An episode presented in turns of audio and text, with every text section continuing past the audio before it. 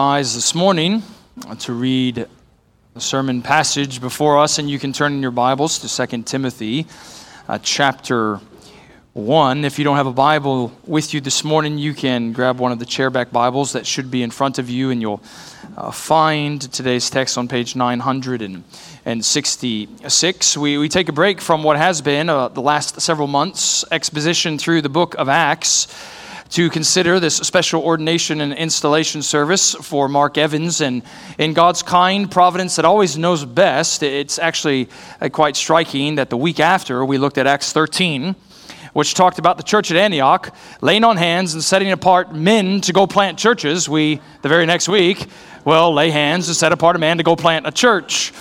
And I want to call your attention this morning to verse 8 through 12. 2 Timothy chapter 1. So let me read that and we'll then begin together. So, here now, as God speaks to us through his word. Therefore, do not be ashamed of the testimony about our Lord, nor of me, his prisoner, but share in suffering for the gospel by the power of God who saved us and called us to a holy calling, not because of our works but because of his own purpose and grace, which he gave us in Christ Jesus before the ages began, and which now has been manifested through the appearing of our Savior Jesus Christ, who abolished death and brought life and immortality to light through the gospel, for which I was appointed a preacher, an apostle, and teacher, which is why I suffer as I do. But I am not ashamed, for I know whom I have believed, and I am convinced that he is able to guard until that day what has been entrusted to me. The grass withers and the flower fades, but the word of the Lord stands forever. Let's pray once again. Our Father, we thank you that you are a God who does great and glorious things, so full of majesty that they are even beyond our comprehension, but in your kindness and your wisdom you have Uh, come down to us by sending your Son, Jesus Christ, to speak words of life to us.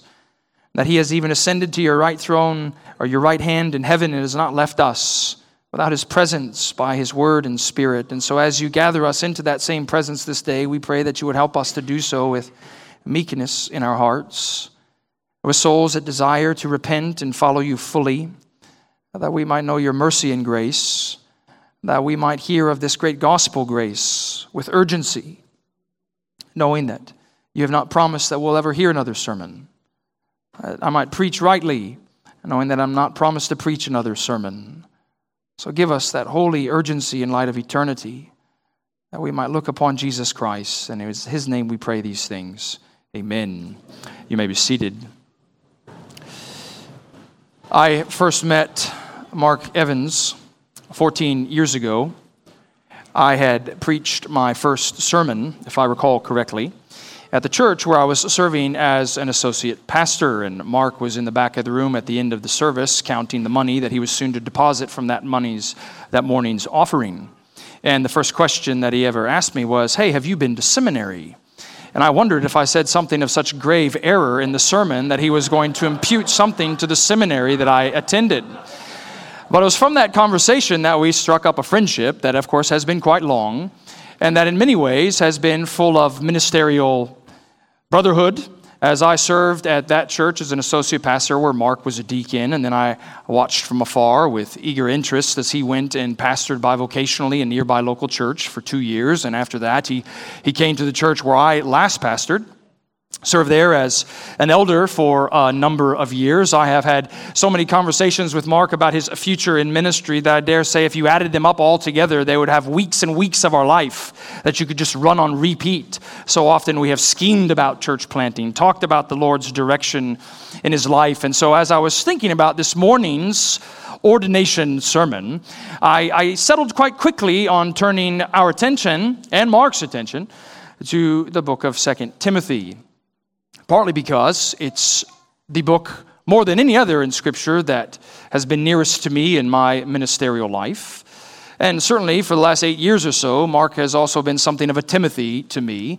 But as I set out this week to think about, well, what text from 2 Timothy would be appropriate to this occasion, I first settled on 2 Timothy chapter 4 verse 1 through 5 and so I prepared that entire sermon on Wednesday morning and by lunchtime on Wednesday for reasons I still can't fully explain I said well that one needs to be scrapped. And so later on in the evening while one of my sons was at soccer practice I prepared a whole other sermon from 2 Timothy chapter 2 verse 8 through 10 and for more reasons I still can't fully explain that one needed to be scrapped too and so I began to work my way back in 2 Timothy and eventually came to the text before us today, partly because, as one New Testament scholar says, there are a few passages in the New Testament that have in them and behind them such a sense of the sheer grandeur of the gospel of Jesus Christ.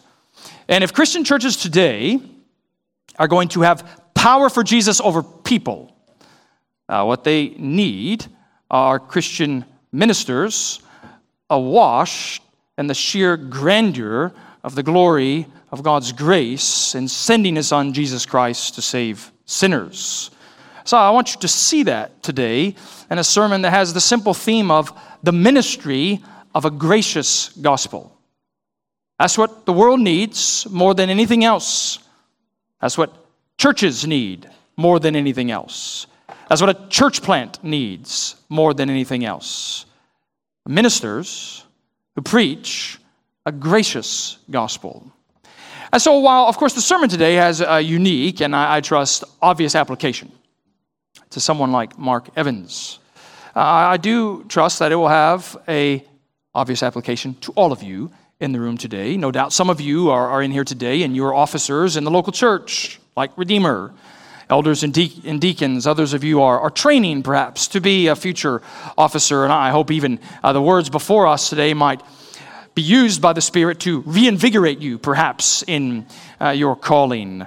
Many of you know that in our church, increasingly with each passing semester, there are more and more men that are formally training for gospel ministry. And I hope even a sermon like this one might be able to uh, further cement a firm foundation on which such men might think about gospel ministry. But it's a gracious gospel that's put before you today. And what all of you need, boys and girls, men and women, no matter how young you are or old you are, what you need more than anything else, week in and week out, is the truth of a gracious gospel. And so I want you to see that today in two simple ways. I want you to see, first of all, how we are dependent on God's grace. Before, in the final few verses of our text, we see that we can also be confident in God's grace. But before we get to verse 8 and through 10 and that dependence we must have on God's grace. You need to know something about this uh, letter that, that's before you. It's the Apostle Paul's last will and testament. These are the last words that Paul ever wrote that we have recorded for us in sacred scripture. We know by this point he's in prison in Rome, in the Mamertine prison. He's in all likelihood chained between two Roman guards. And he's speaking one last time in written form to his young protege in the gospel, Timothy, the young pastor there of the church at Ephesus. This man who was actually something of a, a, deputy of the great apostle as he went about, Timothy did, pastoring and shepherding in this church. And uh, what Paul is telling Timothy right from the outset is Timothy, I remember and I rejoice in the sincere faith that you've had in Jesus Christ from your earliest days. And that Timothy, the Lord has set you apart for ministry. And if you just glance to the two verses before our text, verse 6 and 7, you'll see that in light of this sincere faith he's had since childhood, well, Paul says, verse 6 and 7, For this reason I remind you to fan into flame the gift of God, which is in you through the laying on of my hands. For God gave us a spirit not of fear, but of power and love and, and self control. What, what Paul seems to understand his role here in this letter, at least in the initial part, is he's like this spirit inspired poker that he's going to take and poke at Timothy's heart in order to stoke that fire evermore into a flame. And I even hope that this gracious gospel put before you in the text today might further inflame some of you in the course of your calling and ministry for the Lord Jesus Christ. But verse 8 through 10 simply tell us that we're dependent on God's grace. You, you, see, he connects this desire to fan Timothy into flame by saying in verse 8, Therefore, Timothy, do not be ashamed of the testimony of our Lord, nor of me, his prisoner, but share in suffering for the gospel by the power of God. Now, we'll come back to that language of being ashamed, that joy of, of sharing in suffering. Uh, but he's saying, Timothy, you're a gospel minister. You have to be faithful with this ministry that's been entrusted to you. And before he goes on with further applications, with further exhortations, as Paul is prone to do, it's as though the simple mention of this gospel that belongs to God's power, he needs to then just tell us about all the power that belongs to that gospel. And I want you to see six things, six things about this gracious gospel in the passage. First of all, it's saving grace. You see verse 9 as it begins that God saved us. Uh, kids, it doesn't tell us here, does it, uh, what precisely God saves his people from. Uh, but we know from the rest of the Bible, and no doubt even from the Apostle Paul's other letters, that what uh, God is saving his people from is, is sin. Now, we are by nature. Since Adam and Eve fell into sin, we are born children of wrath, and therefore, what we deserve from the minute we start breathing on this earth, uh, we deserve God's just judgment. You know, there's a few vivid memories that I have of a time, I suppose, when I was probably in middle school, and uh, one of my sisters, who was older, would uh, go through this season, it seemed like, of, as many teenagers no doubt can do, of pushing back against my parents' authority. Uh, there's a couple of times I can recall her standing at the top of the stairs at our house at the time and she was telling my parents, I have a right to behave a certain way, to say a certain thing, to possess a certain opinion. And sometimes that right would get responded to by my dad as, You have no rights. And I want to tell you that you have a right to something from the minute you're born. You have a right to die for your sin. And isn't that the worst news you could hear? That from the minute you're born, you have a right to suffer God's wrath and curse because you've broken his law. But this grace that Paul is beginning to expound, this grace that Paul's beginning to unfold, he says right from the outset, that which you have deserved is swallowed up now in what you don't deserve, which is salvation. That's what he means by he, he saves you. Kids, it's the language of just safety. Uh, that which stood against you, now you're safe from. That judgment that you deserved is now something that you have safety in light of God's glorious and wonderful grace. And he says, secondly, not just that it's saving grace, it's, it's sanctifying grace, because he says, as verse 9 continues, that God has called us to a holy calling. Grace isn't something that just forgives us of our sins, uh, grace is something that, that trains us in godliness. It sounds actually a lot like this teaching that Paul gave to the Ephesian church, the church that young Timothy pastored. As he says in his letter to the Ephesians, chapter 1, verse 4, that God has chose us before the foundation of the world. Why? That we would be holy and blameless before him. Now, God, when he saves sinners, isn't merely interested in saving them from their sin, but sanctifying them out of their sin. So, students, you might get to a place perhaps this year, even, or perhaps quite soon, when you think, well, what's God's will for my life? Uh, what does God really want me to do? Uh, you can always answer that question with biblical words like, the will of God is your sanctification. That He's called you to be holy. He's called you to be blameless and above reproach before Him in Jesus Christ by sending the Spirit, by paying the penalty that your sins deserve, and now working that grace into your heart is training you to put off sin and to put on the righteousness that's found in Jesus Christ. So it's saving and sanctifying grace. You see, as verse 9 continues, it's also sovereign grace. He called us to a holy calling, not because of our works, but because of his own purpose and grace. Uh, what it's talking about here is something that we often think about theologically as this doctrine of election. It's a doctrine that uh, so often can divide Christians, but I hope you're in the room today and you see that this sovereign grace of God, this doctrine that He chooses, He summons, He calls, He initiates, He guarantees. That's the best news you could ever hear. Because why would God look upon you and look at anything you've done? Look at anything you're doing Look at anything you could do and say, yeah, he or she deserves my eternal life. But that's not the way the gospel works, is it?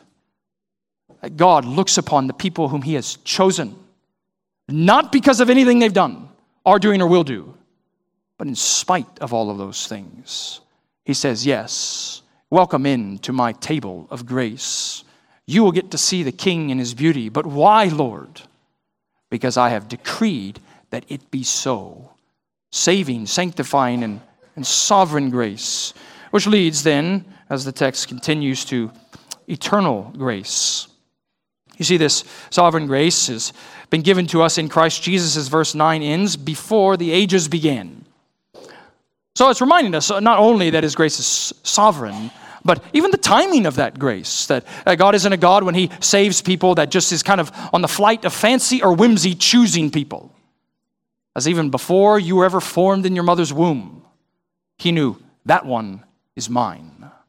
Before even the earth was laid on its foundations, those are mine.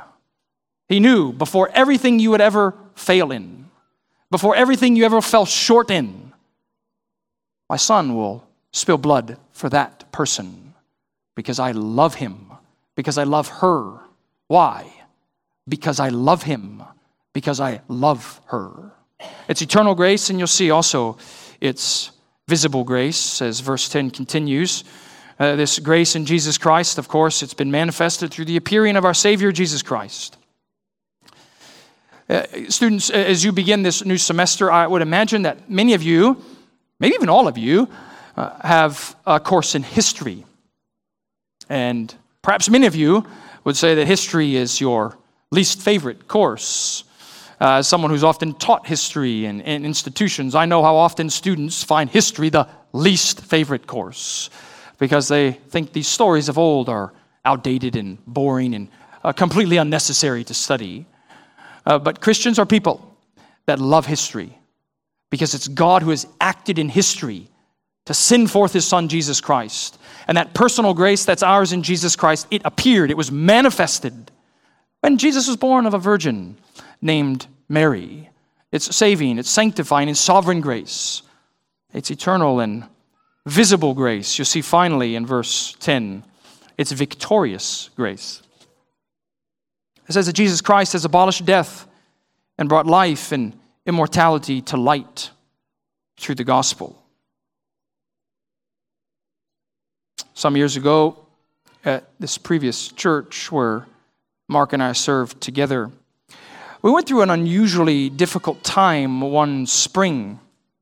We, as elders and leaders, had uh, been spending a fair amount of time ministering to this particular beloved brother in our congregation who uh, we all knew was soon to die from cancer.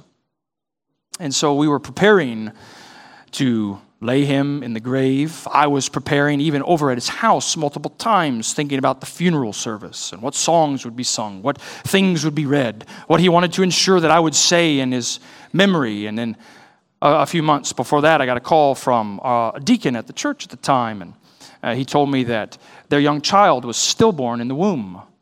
So we laid that one in the grave. And then it was actually the week before Easter, so it was Passion Week uh, this man who had cancer, we all expected soon to die. His best friend in the church suddenly died of heart failure. So we laid him in the ground. And then it was only a few weeks later that this beloved saint did succumb to cancer. And it was this season of unusual grief and, and, sorrow that marked the church at the time. And it was at that time that I came across this poem by an old poet in England named John Donne who reflected on Christ's power over death. And some of the verses in that poem would simply say, Death be not proud, though the whole world fear you, mighty and dreadful though you may seem. Death be not proud, for your pride has failed you. You will not kill me, for even death will die. And why will death die? Because of what our text says, Jesus Christ has abolished death. Uh, the, the word there actually is he's robbed it of all of its power. He's taken all of its sting, He's removed all of its terror. So it's why, kids, if your parents are faithful to you, they've told you, if the Lord tarries, you're going to die. and you need not be scared. Jesus has victorious grace. We were in the van a, few weeks ago just talking with the kids, and somehow it came out this conversation about dying. And I had made some sort of comment to the children. I was like, Yeah, all of you guys are born to die. And a Boston, our four year old, who sits right behind me in the van, he kind of looked at him on his face quizzically as I saw it from the rearview mirror. And he goes, Daddy, I'm not dying. And I said, Well, son, yes, you are. And it's okay. Because Jesus Christ has what? Abolished death. And what has he put in its place? He's brought to life this light and immortality through the very gospel that Paul preaches.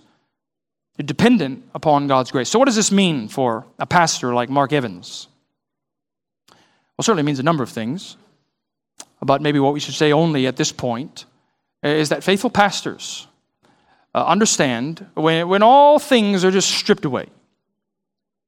Faithful ministry means this and only this preparing people to die well in Jesus Christ. That's all you're doing. Preparing people to die well in Jesus Christ. Some don't know that they're going to die, and they must be warned and welcomed. Some are terrified that they're going to die, and they must be comforted and helped. Others forget about death. And pastors say, Remember, you will die, but be not scared, for Christ has abolished it with this gracious gospel. So you're dependent upon God's grace, and you see in verse 11 and 12, uh, there's also this truth that faithful ministers, no doubt faithful church members, they're also confident in God's grace. Verse 11 says, It's for this gospel, Paul announces that I was appointed a preacher, an apostle, and a teacher. Uh, you can take out that middle noun because no one today is an apostle in the apostolic sense of Paul, but someone like Mark Evans is appointed even this day to be a preacher and a teacher. And those two things are different, but they're often united. Uh, preaching is declaring the truth of Jesus Christ, and teaching is just explaining the truth of Jesus Christ. Faithful ministers, they know the difference between declarations and explanations. Uh, that properly, I would always say on the Lord's Day morning, the church needs more declaring than explaining. Declarations of the king's herald announcing the king's authority. Uh, but Paul says it's, of course, for this gospel that he's suffering. Notice verse 12, which is why I suffer as I do. But I'm not ashamed. As I said, I have known Mark for long enough uh, to say that he has lived a blessed life. The Lord has blessed him in all kinds of ways that's tangible and visible for anyone to see when you meet him. And I would be very confident and content in saying that from this day forward, God is going to bless Mark also with sufferings, afflictions, trials, and troubles that are peculiar to the gospel ministry. And if you think about the Apostle Paul's words here, as even I speak with pastors around the area, certainly in the last 18 months or so, many a pastor who seems to wake up on Monday morning and they open up a document on their computer and they save it with the title of resignation letter. And then they wonder if they're going to fill it in during the week because they just don't know if they can keep going. Well, why is Paul going to keep going? He says. Well, for two reasons. Number one, he knows Jesus Christ. You see that in verse 12. I'm not ashamed, for I know whom I have believed. He could have said, couldn't he? I know what I have believed. But there's a peculiar sweetness as a Christian to saying the bedrock of confidence is not as much what I have believed. You must believe that. But whom I have believed. Because remember, the gracious gospel that we proclaim is not some sort of abstract truth. It's truth personified in a person who is God's sinless Son, Jesus Christ. Kids, the most important question you can ever answer Do you believe in Jesus Christ? Paul says, I do.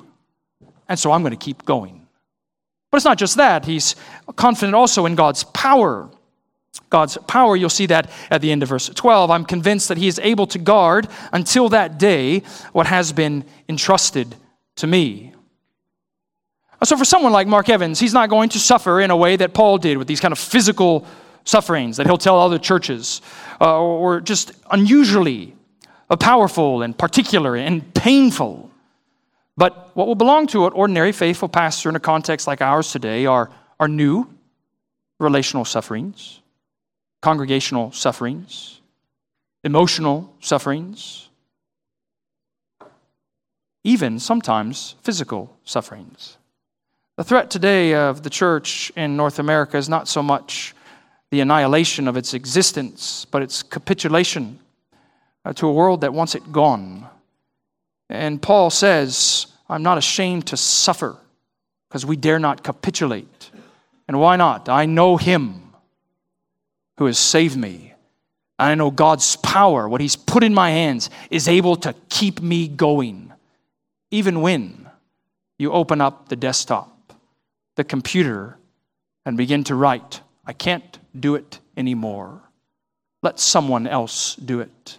And Paul seems to be saying that to Timothy. If you know anything about Timothy's ministry there at Ephesus, it seemed as though multiple times he was ready to give some sort of an equivalent of first century resignation letters.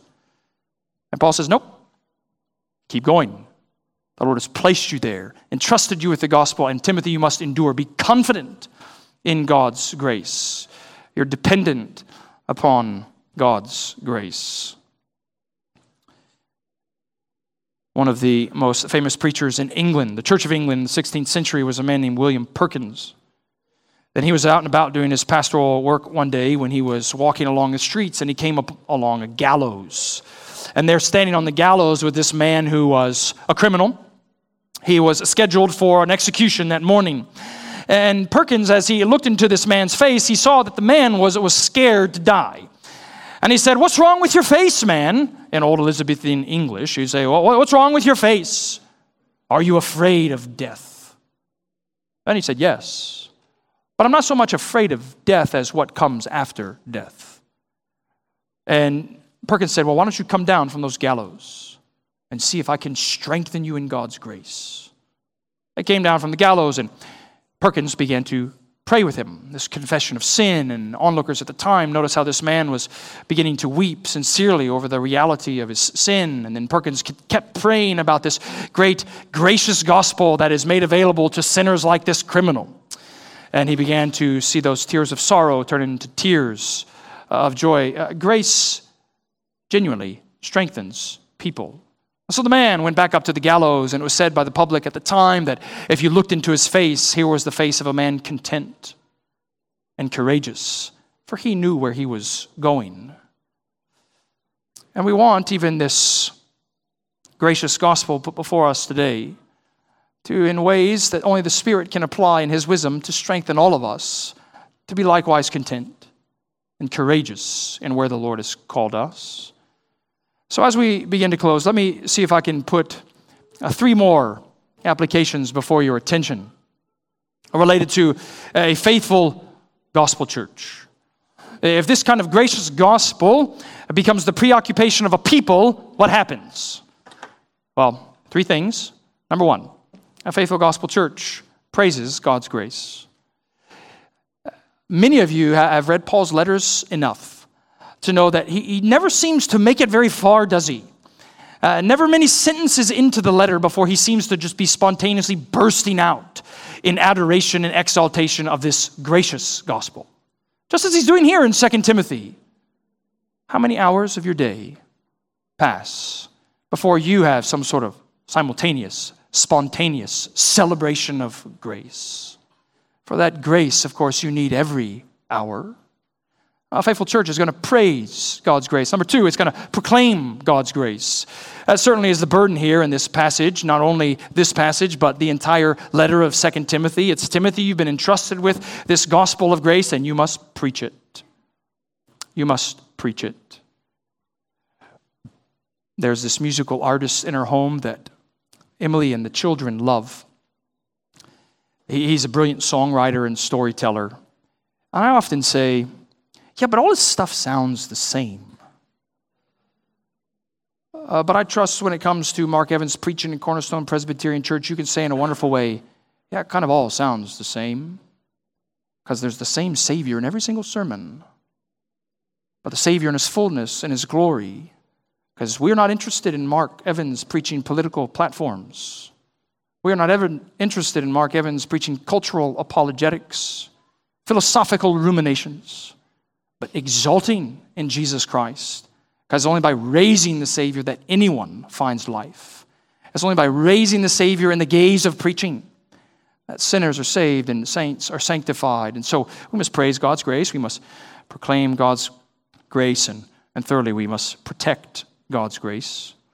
That really actually is what Paul is saying here at the end of this passage, because you'll see again, if you notice verse 12, he speaks about his own entrustment, the stewardship of the gospel, and his confidence in God's power. And then if you skip down to verse 14, he essentially says, Timothy, you're to do the exact same thing by the Holy Spirit who dwells within us. Guard the good deposit entrusted to you, knowing that God will guard it in your very heart. And how do you? Protect it. Of course, you protect it by praising the very grace. You protect it by proclaiming that very grace. You protect it by persevering in that very grace. Uh, we want Christian ministers.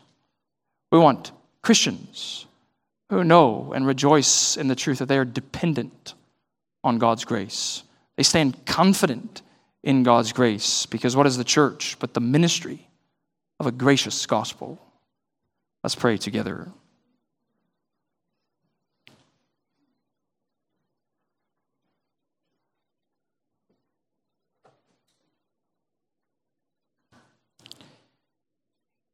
Father, we are grateful that you have indeed shown us your love in Jesus Christ, and we pray that you would help us in our very spirit to be constrained and compelled by that same love, that we might be ambassadors of reconciliation for your Son, Jesus Christ, in whose name we pray these things.